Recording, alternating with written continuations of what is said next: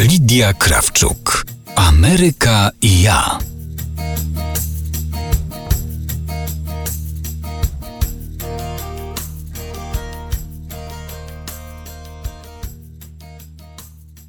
Dzień dobry, tu Lidia Krawczuk. W eterze można mnie usłyszeć na falach radia RMF Classic, w sieci odnaleźć na blogu Ameryka i ja. Zapraszam na trzeci odcinek podcastu. Od dekady mieszkam w Stanach Zjednoczonych i mój podcast jest poświęcony tematyce amerykańskiej. Dziś powiem na temat funkcjonowania systemu ubezpieczeń zdrowotnych w Stanach Zjednoczonych. Temat ubezpieczeń wzbudza w USA wiele emocji. W Polsce zresztą też przywykliśmy narzekać na NFZ. Lecz myślę, że po wysłuchaniu tego odcinka niektórzy nawet sobie pomyślą, co za szczęście mieć NFZ. Muszę też zastrzec, że nie jestem w dziedzinie ubezpieczeń ekspertem ani znawcą. To, co powiem, opiera się wyłącznie na moich doświadczeniach i na rozmowach z ludźmi, którzy również są tutaj ubezpieczeni i podzielili się e, ze mną swoimi spostrzeżeniami na ten temat. No to zaczynamy. Pierwsza sprawa. Skąd wziąć ubezpieczenie zdrowotne w USA? System ubezpieczeń zdrowotnych w Stanach Zjednoczonych nie działa tak jak w Polsce i nie polega na tym, że pracodawca odprowadza za pracownika składkę lub jak kto woli, potrąca mu z pensji określony procent ustawą i w ten sposób pracownik ma zapewnione ubezpieczenie zdrowotne oraz opiekę medyczną. W USA pracodawcy zatrudniający do 50 osób nie muszą w ogóle mm, zastanawiać się nad ubezpieczeniami dla pracowników, nie muszą ich ubezpieczać. Jeszcze rok temu pracownicy takich firm, czyli do 50 osób, musieli samodzielnie kupować sobie ubezpieczenie na wolnym rynku. Od 2019 roku pracownik firmy, w której zatrudnionych jest mniej niż 50 osób, nie musi już sobie kupować ubezpieczenia, jeżeli sam nie chce. To zmieniła obecna administracja, ponieważ za czasów administracji Baracka Obamy reforma nakładała na obywateli USA obowiązek posiadania polisy, czyli kupna jej, jeżeli nie zapewniał jej pracodawca. Od 2019 roku takiego obowiązku nie ma. Jeszcze w ubiegłym roku, rozliczając się z IRS-em, czyli tutejszym urzędem skarbowym, należało wraz z zeznaniem podatkowym dołączyć takie potwierdzenie od firmy ubezpieczeniowej, że jest się posiadaczem polisy i opłaca się składkę. Jeżeli się tego nie zrobiło, nie dołączyło się odpowiedniego dokumentu, to była naliczana kara. W przypadku osoby dorosłej to było prawie 700 dolarów, w przypadku dziecka około 350 dolarów. I muszę tu zaznaczyć, że dzieci nie mają w Stanach automatycznie zagwarantowanego ubezpieczenia zdrowotnego od państwa. Czyli to nie jest tak jak w Polsce, że wraz z narodzinami dziecko otrzymuje od państwa ubezpieczenie zdrowotne i do czasu jak się uczy, czy jak studiuje, to ma tę opiekę medyczną i ubezpieczenie zapewnione. W Stanach tak nie jest. Ubezpieczenie leży w gestii rodziców. Oczywiście są pewne programy i możliwości otrzymania ubezpieczenia zdrowotnego dla dziecka od państwa, no ale trzeba aplikować, trzeba spełnić określone wymogi, to jest związane z wysokością dochodu i tak dalej, ale nic tutaj się nie dzieje automatycznie. Okej, okay, to tyle, jeżeli chodzi o e, ubezpieczanie dzieci w Stanach Zjednoczonych. Ludzie pracujący w firmach zatrudniających powyżej 50 osób dostawali ubezpieczenie od pracodawcy, bo taki był wymóg ustawowy, pod warunkiem, że to pełnoetatowi pracownicy.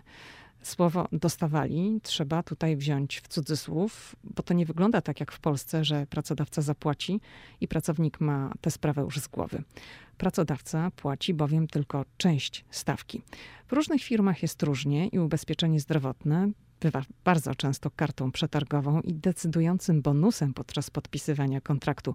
Dla Amerykanina ubezpieczenie zdrowotne jest ważniejsze niż urlop.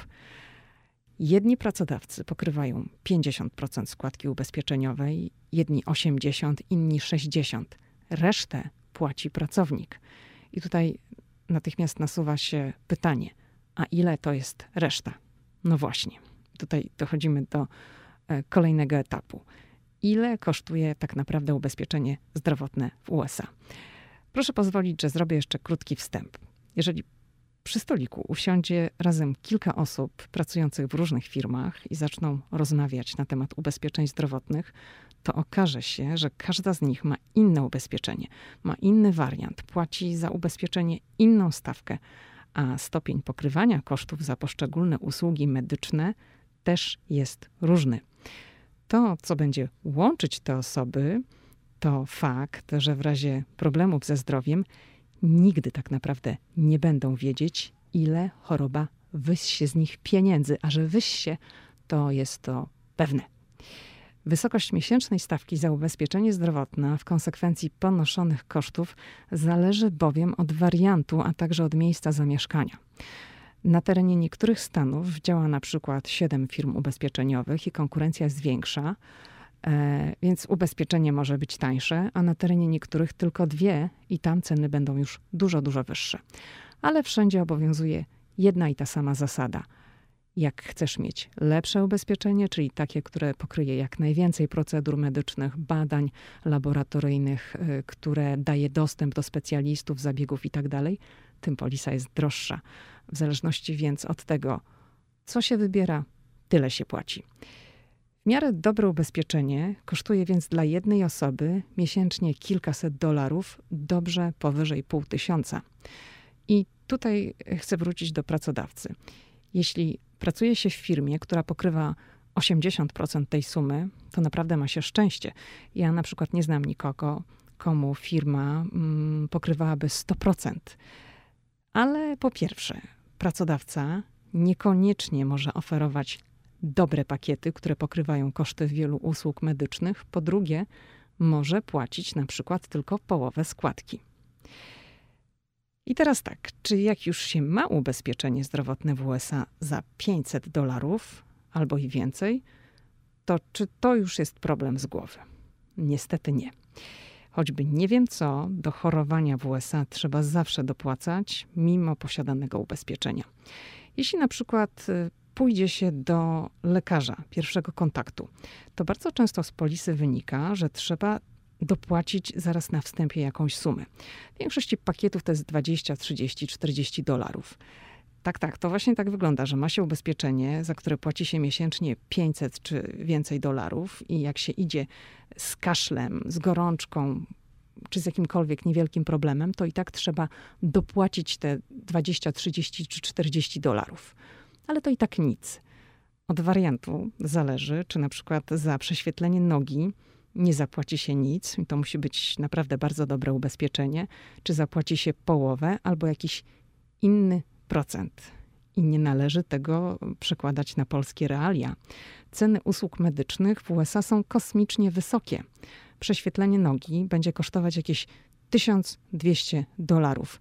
Zwykła wizyta u internisty bez ubezpieczenia zdrowotnego to będzie jakieś 300 dolarów. Więc wracając do prześwietlenia nogi, jeżeli to będzie kosztować 1200 dolarów, to my zapłacimy tyle, ile mamy określone w polisie. Jeżeli w dokumencie jest napisane, że pokrywamy 50% w przypadku prześwietleń, to dostaniemy rachunek do domu na 600 dolarów do zapłacenia, mimo że opłacamy ubezpieczenie za kilkaset dolarów miesięcznie. W ubezpieczeniu zdrowotnym w USA są dwa kluczowe słowa w polisie ubezpieczeniowej: copayment i deductible. I teraz tak, wróćmy do rozmowy kilku osób siedzących przy stoliku. Gdy te osoby zaczną dyskutować na temat ubezpieczeń zdrowotnych, to często będą padać pytania: jakie masz deductible albo ile wynosi u ciebie copayment? Cóż to oznacza? Deductible to nic innego jak ilość pieniędzy, jaką trzeba zapłacić z własnej kieszeni w ciągu roku za leczenie, zanim firma ubezpieczeniowa zacznie pokrywać jakiekolwiek wydatki. Co-payment to suma, jaką musimy zapłacić, żeby w ogóle lekarz nas przyjął, mimo posiadanego ubezpieczenia. I to wszystko się resetuje po roku. I od stycznia nowego roku od nowa. Czyli tak jak wspomniałam, w wielu przypadkach wizyta u lekarza pierwszego kontaktu wiąże się z wydatkiem rzędu 20, 30, 40 dolarów mimo posiadanego ubezpieczenia i w recepcji po prostu podaje się kartę ubezpieczeniową, płaci się te 20, 30 czy 40 dolarów w zależności ile wynika to z polisy, i dopiero ktoś nas dopuszcza do lekarza, a potem to już trzeba się tylko modlić, żeby nic poważnego nie było. Bo jeśli na przykład lekarz nam coś znajdzie, co będzie wymagało dodatkowych testów, badań, a nasz wariant ubezpieczenia mówi, że nasze deductible to 5 tysięcy dolarów, to wydatki związane z leczeniem do tej kwoty ponosimy my. I tu można od razu zadać takie pytanie: po co mi takie fatalne ubezpieczenie, skoro i tak muszę płacić masę pieniędzy? No po to, by w przypadku poważnej choroby, operacji i leczenia, które mogą kosztować kilkanaście, kilkadziesiąt czy nawet kilkaset tysięcy dolarów, bo takie tutaj są stawki, no, nie przekręcić się na drugi świat z powodu rachunków medycznych. Teraz jeszcze słowo o specjaliście. Też dam taki przykład, bo to myślę dosyć fajnie ilustruje, e, jak pewne rzeczy tutaj działają w Stanach. Dwa lata temu, będąc u mojego lekarza pierwszego kontaktu, powiedziałam podczas rutynowej wizyty, że mam wrażenie, że pogorszył mi się wzrok. I pani zbadała mi oczy tradycyjną metodą, czyli kazami czytać literki. Przeczytałam wszystkie, najmniejsze, nawet w ostatnim rzędzie. Ale i tak skarżyłam się, że potrzebuję prawdopodobnie okularów do pracy przy komputerze i do czytania, bo widzę coraz gorzej. Jaką dostałam radę? Dostałam taką radę, żebym poszła sobie do CVS. CVS to jest taka największa w Stanach Zjednoczonych sieć drogerii, e, która jest połączona razem z apteką, żebym sobie wzięła jakiś magazyn spółki, gazetę, przymierzyła okulary ze stojaka, i kupiła takie, przez które dobrze będę widzieć druk. No, byłam zszokowana, mówiąc szczerze. Podziękowałam i zadzwoniłam do mojej znajomej, która jest Polką, ale która ma męża Amerykanina i która mieszka tutaj w Stanach od 20 lat. I moja znajoma wcale nie była zaskoczona. Powiedziała, że jej mąż kupuje na tej zasadzie prawie wszystkie swoje okulary. I teraz pytanie: dlaczego lekarz polecił mi w ogóle coś takiego? no, jedyna rzecz, jaka przychodzi mi na myśl, to chyba uznał, że nie muszę iść do specjalisty, czyli do okulisty jeszcze na obecnym etapie, ponieważ chciał mi oszczędzić kosztów. Bo wizyta u specjalisty jest bowiem o wiele bardziej kosztowna i stawka, jaką płaci się za wizytę e, u specjalisty, też zależy od wariantu ubezpieczenia. Często jest tak, że za wizytę u specjalistów trzeba płacić do momentu osiągnięcia pułapu wspomnianego wyżej deductible. Krótko mówiąc, wizyta u specjalisty, mimo posiadanego ubezpieczenia, może kosztować kilkaset dolarów. Leki na receptę. To, ile zapłacimy za leki na receptę w USA, też zależy od wariantu ubezpieczenia. Działa to tak, że im ubezpieczenie jest lepsze, czyli droższe, tym leki są tańsze co jest w ramach ubezpieczenia, bo na pewno tutaj niektórzy mogą się zastanawiać, no dobrze, to wszystko takie drogie, wszystko takie drogie, co tam w ogóle jest w tym ubezpieczeniu? Jest tak zwany check-up, czyli raz w roku przysługuje ubezpieczonemu badanie kontrolne, za które nic nie płaci, nie dokłada, nie ma żadnego deductible, copayment, nic. To jest trochę tak jak badanie okresowe w Polsce, tylko różnica polega na tym, że w Polsce na badania okresowe wysyłają pracodawcy.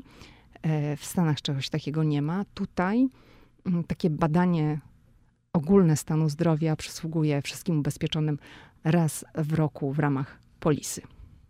To wygląda mniej więcej tak, w zależności od tego też, co dana firma ubezpieczeniowa rozumie w swoim pakiecie przez e, te badania kontrolne, że lekarz sprawdza ogólny stan zdrowia i daje skierowanie na badanie krwi. Mm, sprawdzany jest poziom cholesterolu, cukru i takie tam różne rzeczy. Mierzone jest ciśnienie. Oczywiście są zadawane pytania, ile razy w tygodniu ćwiczysz, czy jesz pięć razy warzywa i owoce dziennie i takie tam różne rzeczy. W ramach ubezpieczenia kobietom przysługuje też kobietom zdaje się po 40 roku życia, przysługuje raz w roku mamografia. I koszt takiego badania, mówię o tych badaniach kontrolnych raz w roku, to jest około 700 dolarów. Skąd o tym wiadomo? Ponieważ w Stanach zawsze po wizycie potem przychodzi do domu taka informacja, ile kosztowała dana wizyta. I to jest zazwyczaj robione po to, żeby jakby uświadomić pacjentowi, że to jest tyle pieniędzy, ile by wydał, gdyby sam poszedł do lekarza sobie zrobić takie badania kontrolne 700 dolarów. No ale jak się przeliczy koszt roczny polisy, no to wychodzi kilka ładnych tysięcy mm, dolarów. I gabinety medyczne, przychodnie E, bardzo pilnują tego, żeby ludzie przychodzili i robili te badania kontrolne. I to nie wynika z faktu, że tak strasznie się martwią o stan zdrowia pacjentów, tylko po prostu chcą ściągać pieniądze od firm ubezpieczeniowych. I ja dostaję takie telefony raz w roku, że mi przypominają, że należy przyjść i zrobić sobie badania kontrolne. I czy chcę już na przykład umówić sobie wizytę. I co ciekawe, tej wizyty nie można sobie umówić w dowolnym miesiącu czy w dowolnym tygodniu roku. Jeżeli moja pierwsza wizyta w ramach ubezpieczenia, taka kontrolna, odbyła się na przykład w marcu, 15 marca załóżmy, to w kolejnym roku będę mogła taką wizytę odbyć również w marcu 16 najwcześniej. Nie będę mogła odbyć tej wizyty wcześniej, na przykład w lutym. Będę mogła odbyć ją później, w kwietniu, w maju, ale nie wcześniej jeżeli w kolejnym roku odbędę ją na przykład w maju, 16 maja, no to w kolejnym roku dopiero po 16 maja. Tak to działa.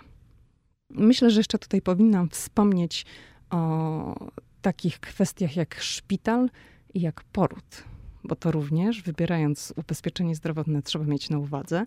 E, to jest zwłaszcza e, istotna kwestia, kwestia porodu dla kobiet, które planują założyć rodzinę, bo wybierając polisę, Trzeba mieć to na uwadze, ponieważ poród też nie jest bezpłatny i to jest też w warunkach polisy określone, jakie wydatki będą mniej więcej wiązały się z porodem.